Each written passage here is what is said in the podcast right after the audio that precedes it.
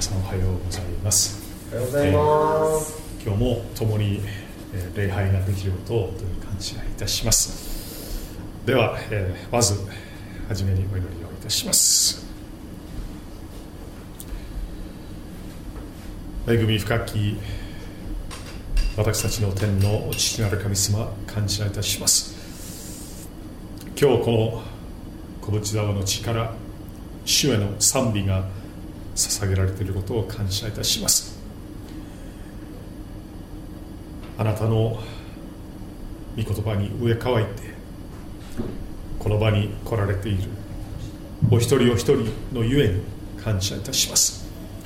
主よどうぞ今日も御言葉によって私たちを生かしてください。どうぞ私たちに力を与えてください。希望と光を与えてくださいますようお願いいたします。このひとときをあなたの御手になれます。主をどうぞ導いてください。尊きイエス様のお名前によってお祈りいたします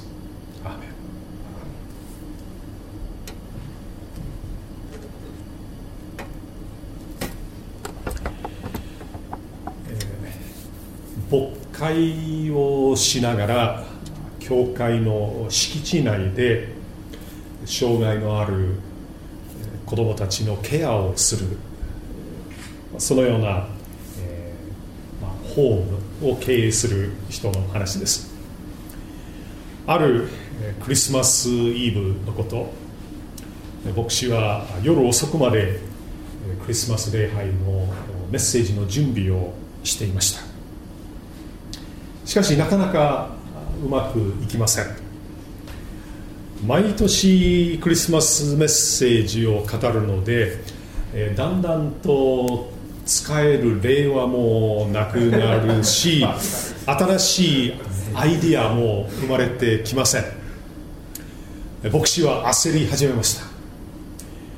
ちょうどその時です。スタッフの人がドアを叩きました。先生すぐ来てください。トミー君が、えー、ベッドの下に潜っていくら説得しても出てこないんです。トミー君は8歳の男の子で知能障害のある子でした。普段はあんまりスタッフを困らせる子ではないんですがクリスマスが近づくと不安になります。他の子はクリスマスの時期になると一時的に家に帰るんですがトミー君は親がいなかったのでホームでクリスマスを過ごすことになります。そこでいつもいる友達もいない。いつもと違う雰囲気の中で大きな不安を覚えてベッドの下に潜るわけです。牧師は徹夜でメッセージの準備をする覚悟をしてため息をつきながらトミー君のところに向かいました。そして優しく子供に声をかけました。明日はクリスマスだね。サンタさんはどんなプレゼントを持ってきてくれるのかな？楽しみだな。トミ君は布団をかぶったままベッドの下から出ようとしません。次に牧師はしゃがんで布団をめくりトミー君の顔を見て言いました。すごいごちそうも出るよ。美味しいケーキも食べられるよ。全く反応なしです。最後に、えー、ベッドの下に入ってトミー君の隣で横になりました。下のリビングの暖炉のそばにトミー君の名前が書いてある靴下があってその中にたくさんのお菓子が入っていることなど思いつく限りの話をしました。しかしそれでもダメです。牧師も疲れて話すこともなくなったので黙ってしまいました、まあ、力ずくでベッドの下から子供を引っ張り出すことは簡単でしたが牧師はそれをやってはならないと直感しました。あくまでも子供が自分の意思で出ようと決心できるようになるまで待とうと思います。しばらくトミー君の隣でただ横になってました。すると小さな。冷たくなった手が牧師の手を握りました。ここは狭いからそろそろ一緒に出ようか。と牧師が声をかけると子供は「うん」と返事をしました。その瞬間牧師はクリスマスメッセージで語るべきことがひらめいたんです。私たちこそトミー君のように暗闇の中で怯えて神様から隠れようとしていた。しかしクリスマスの日にイエス様が私たちのところに来てくださって同じベッドの下に入ってくださり優しく声をかけながら私たちの応答を忍耐強く待っていてくださった。決してプレッシャーをかけない。責めることもしない。ただそばにいて待っていてくださいそして私たちがその愛に応答しようと手を差し伸べると主がその手をしっかりと握ってくださるそして決して離さない。これこそ毎年毎年世界各地で語られるクリスマスの話なんです。今日も詩篇のある箇所からそのメッセージの素晴らしさを一緒に再確認したいと思います。今日は詩篇の40編の1節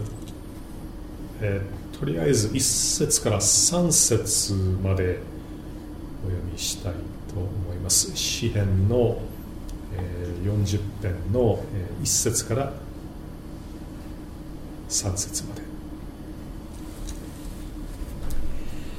指揮者のためにダビデの参加。私は切なる思いで主を待ち望んだ。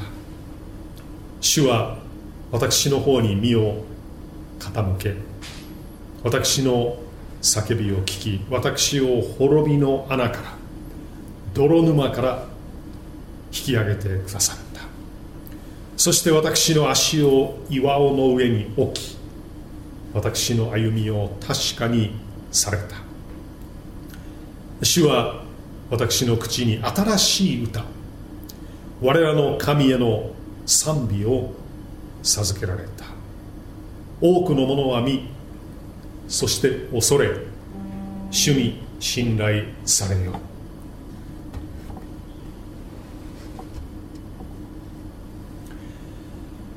作者のダビデは自分の人生経験に基づいてこの詩を書いています。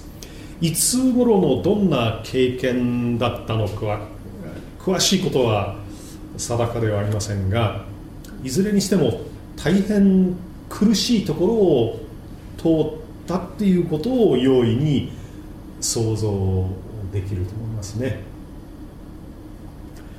滅びの穴から泥沼から引き上げられと言っています。私は子供の頃ターザンの映画が好きでよく見ていましたけれども鮮明に覚えているのはターザンを追いかける悪いやつが最後に流砂に落ちる場面です。もがけばもがくほど飲み込まれていってついに姿が見えなくなってしまう。流砂っていうのは水分を含んだ脆い地盤で圧力がかかって崩壊するまでは一見普通の地面のように見えています。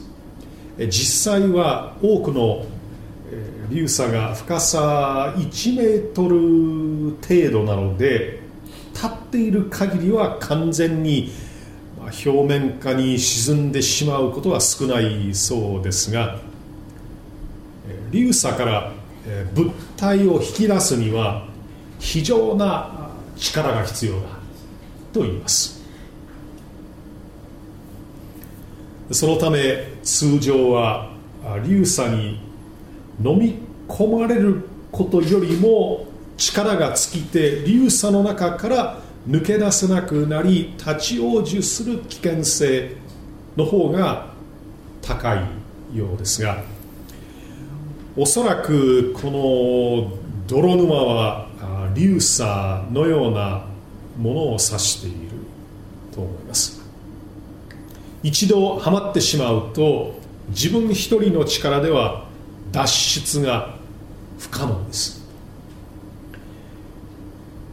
私たちも長い人生の中でたびたびこの泥沼に落ちてしまうことがあるのではないでしょうか。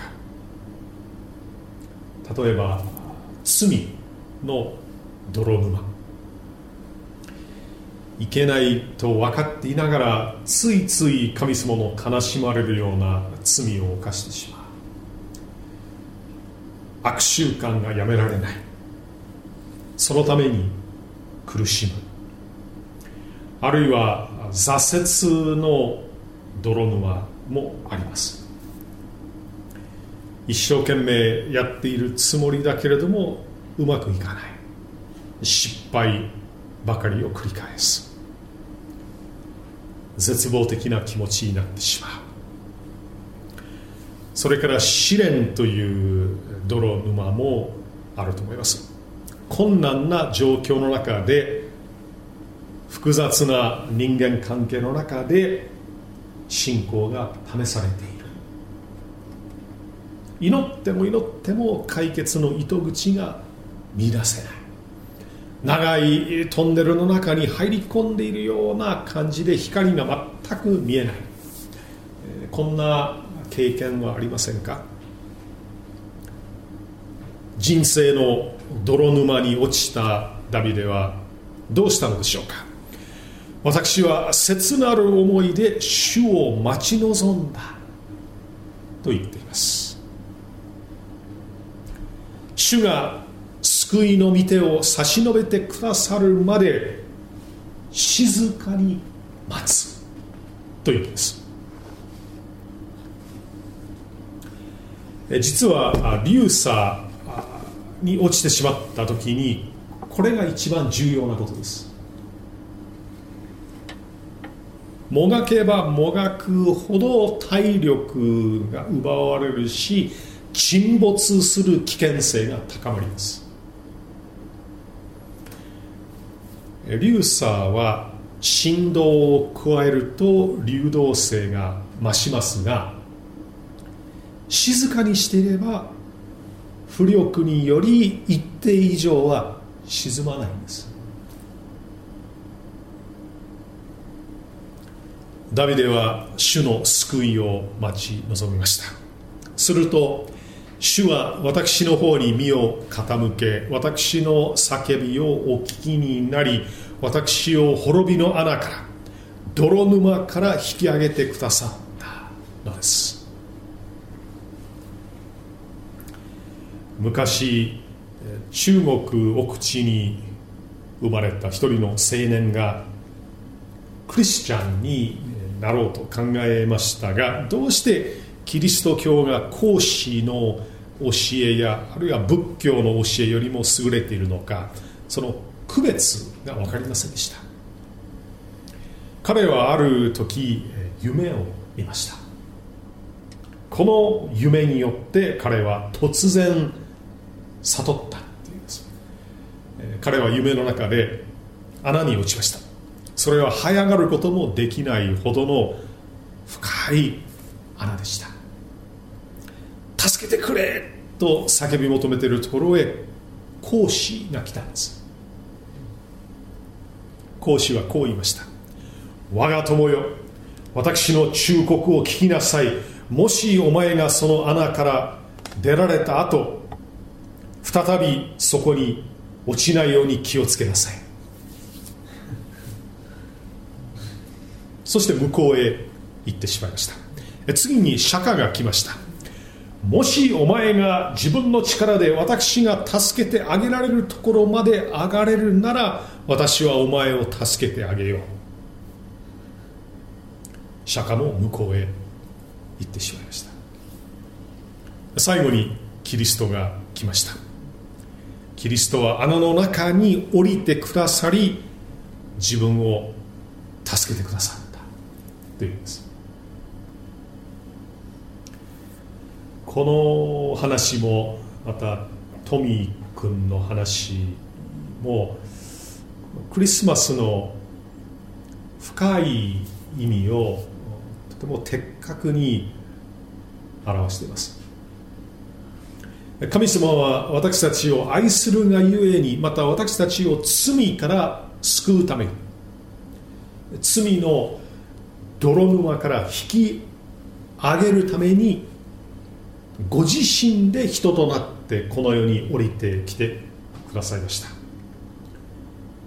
これがクリスマスの出来事なんです。私たちも滅びの穴の中からイエス様助けてくださいと祈って委ねて焦らずに静かに主の救いを待ち望むならきっと泥沼から助け出されるはずです。またその一方で待ち望めなくなると2つの破壊的な考え方に陥ってしまう可能性があります。一つは神様は私に意地悪なことをしている。という考えです。もう一つは神様は私を助けることのできない無能な神様だ。という考え方です。どちらも私たちの信仰に相当のダメージを与えてしまいます。引き上げられたダビデはさらにいくつかの恵みを体験したようです。2節の後半から3節をお読みしましょう。そして私の足を岩尾の上に置き私の歩みを確かにされた。主は私の口に新しい歌。我々の神への賛美を授けられた。多くの者は見そして恐れ主に信頼しよう。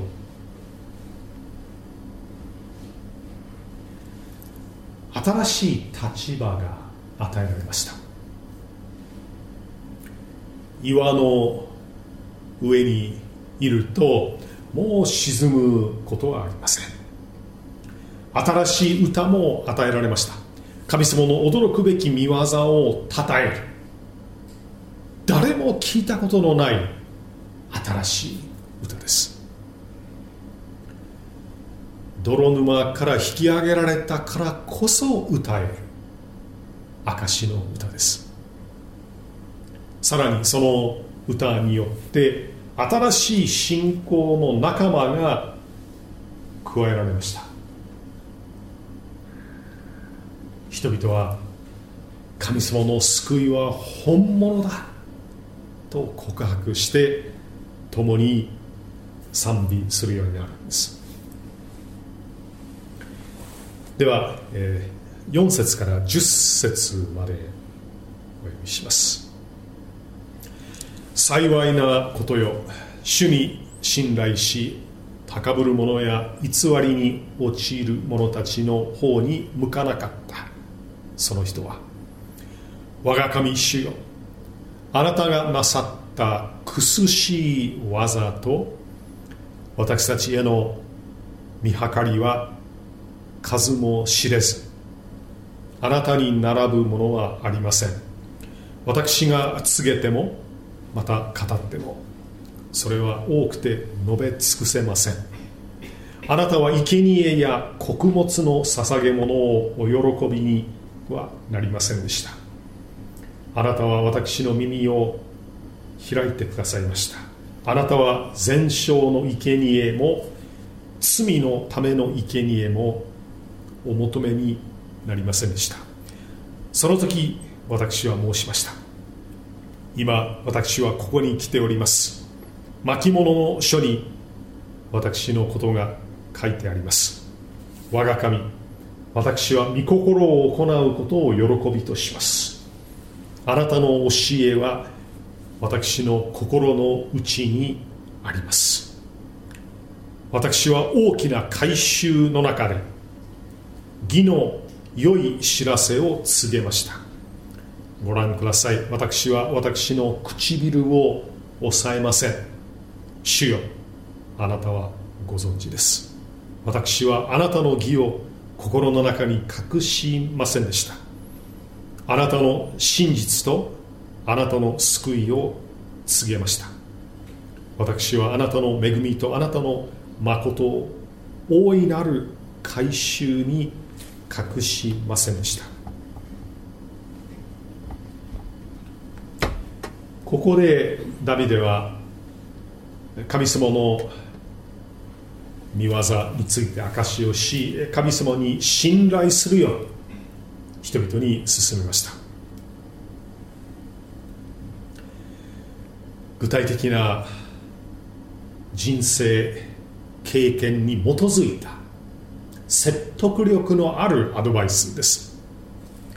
特に興味深いのは9節の大きな改宗と10節の大いなる改宗という言葉です。旧約時代の賛美集会のような集まりだと思いますが明らかにやがて誕生する教会を指さす言葉です。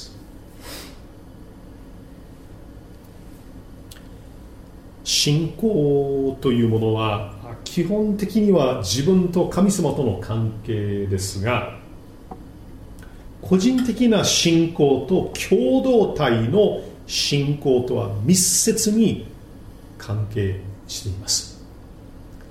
人と交わることなく一匹狼のように信仰生活を全うするということは決して神様も望まれることではありません。兄弟姉妹の支えや励ましが必要です。またダビデのように信仰の仲間の前で証しをするということには非常に大きな意味があります。それは語る人にとっても聞く人にとっても大きな恵みです。ダビデのここでの証の中心的なポイントはまず自分の耳が開かれたことです。6節にそのように書いてありますが、え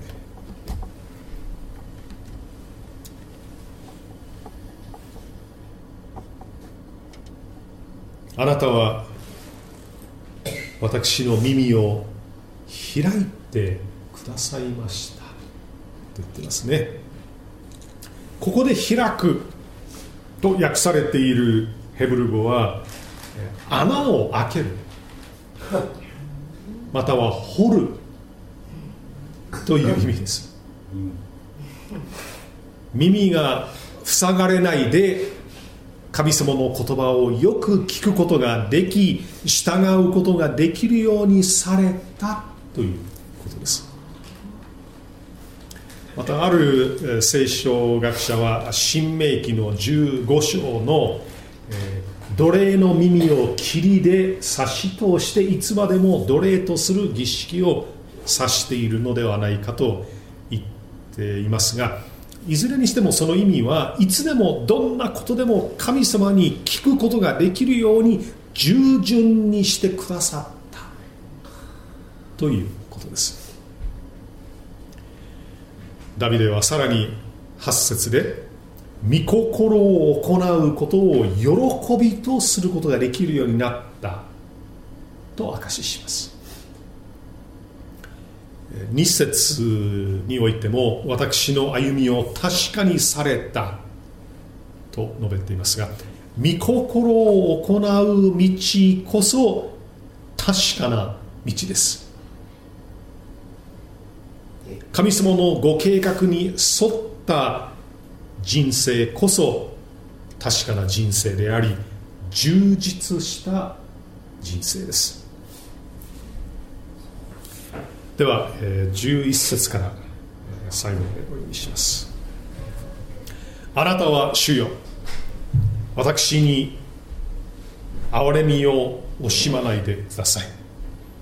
あなたの恵みをあなたの誠があなたの恵みとあなたの誠が絶えず私を見守るようにしてください。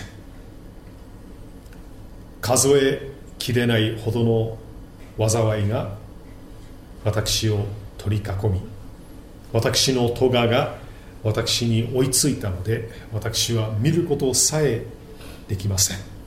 それは私の髪の毛よりも多く私の心も私を見捨てました。主よどうか御心によって私を救い出してください。主よ急いで私を助けてください。私の命を求め滅ぼそうとする者どもが皆恥を見恥ずかしめを受けますように。私の災いを喜ぶ者どもが退き恥ずかしめられますように。私をあっはっはと嘲笑う者どもが己の恥のために色を失いますように。あなたを慕い求める人が皆あなたに会って楽しみ喜びますように。あなたの救いを愛する人たちが主をあがめよう。といつも言いますよ。うに私は悩む者貧しい者です。主よ私を顧みてください。あなたは私の助け私を助け出す方。我が神よ遅れないでください。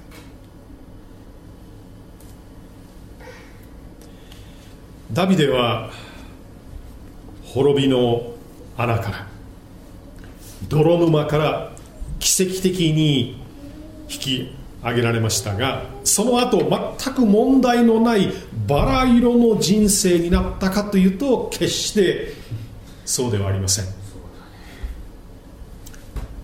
私たちは天に召されるまで戦いが続きます。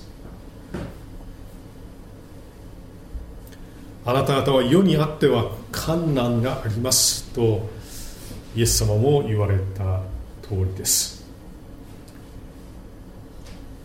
神様の助けや守りを求めなくても良い日は一日もないんです。17節をご覧ください。私は悩む者貧しいものです。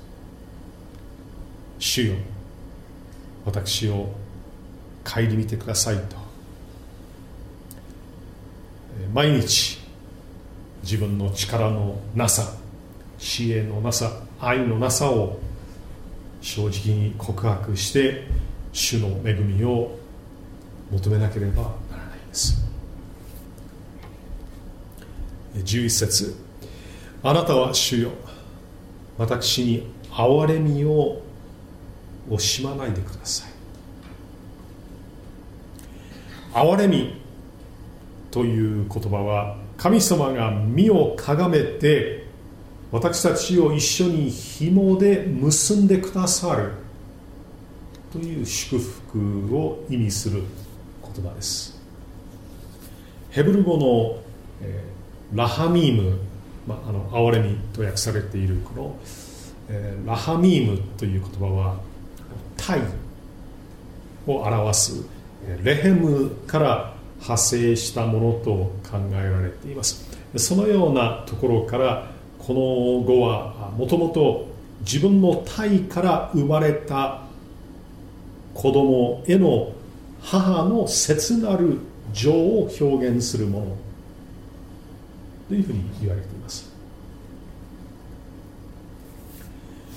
私たちは十字架の紐によって神様と結ばれているからこそ泥沼に落ちた時に引き上げていただけるんです。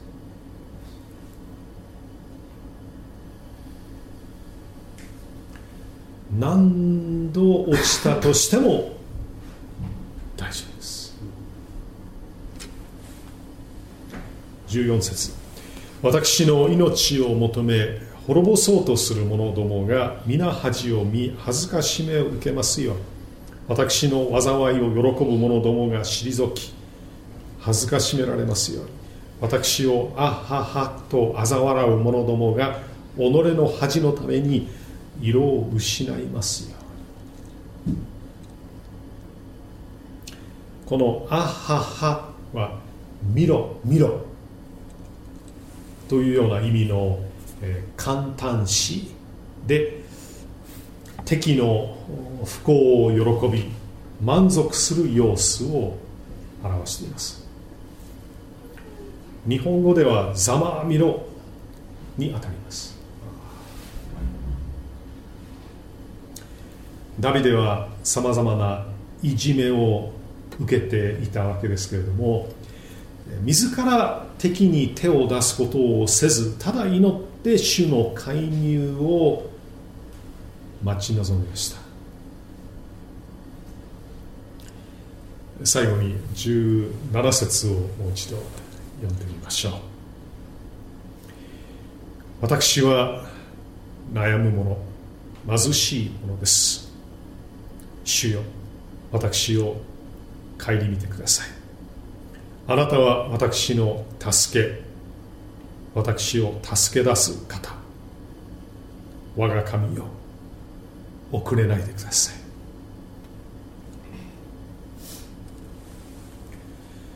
何か危機的な状況に直面した時に私たちは流砂に落ちた人のように神様の御業がすぐに現れなければ困る。と焦ってしまいます。遅いな神様はどうしちゃったんだろうと。すぐつぶやいてしまうんですが神様が遅れるということは決してありません。えー、ご一緒に、えー、イザヤ書の46章を開いてみたいと思います。イザヤ書46章の13節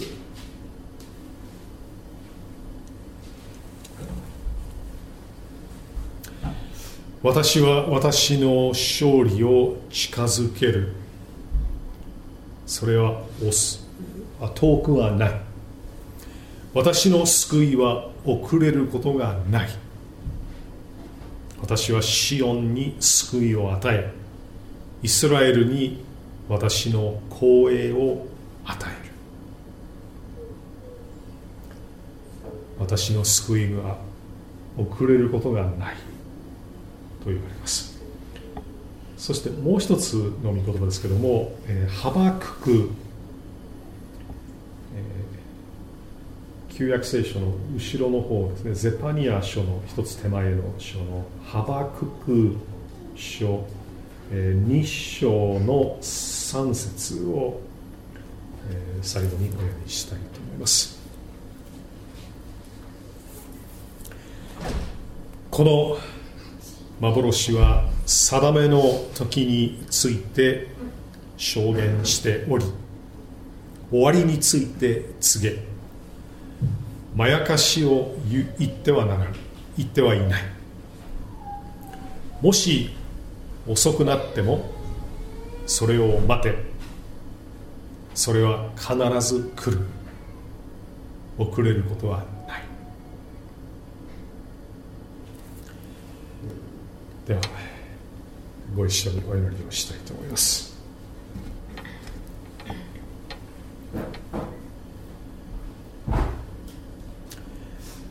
天の父なる神様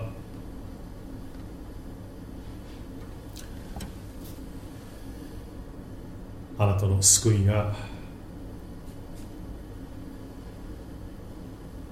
遅れないことを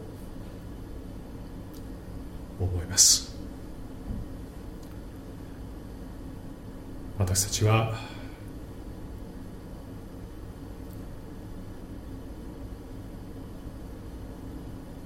泥沼に落ちてしまった時に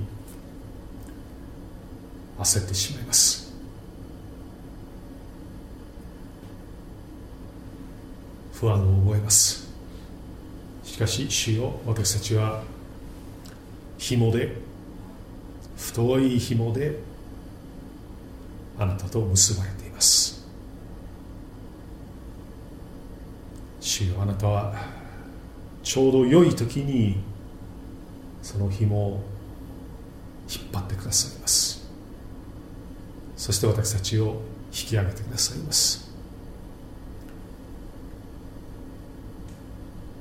ダビデも告白しているように私たちは悩むものです。そして貧しいものです。主よあなたが共にいてくださらなければあなたがいつも見てを持って私たちを守ってくださらなければどうにもならないものです。主よどうぞ今日も私たちを顧みてください。今日も私たちにあなたの救いの御業を表してください。一人一人が新しい歌を持って主を賛美することできますよ大いなる改宗の前で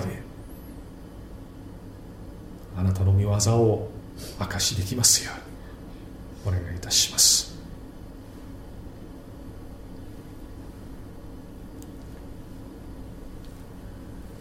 多くの者は見そして恐れ主に信頼しようとあります。主はこの北斗市においても救われるべき人々が多くいます。主よどうぞ。この小淵沢オリーブ教会の証を通して多くの人々が主を恐れるものとなりますように主に信頼するものとなりますようにお願いいたします。感謝いたします。主イエス様のお名前によってお祈りいたします。ア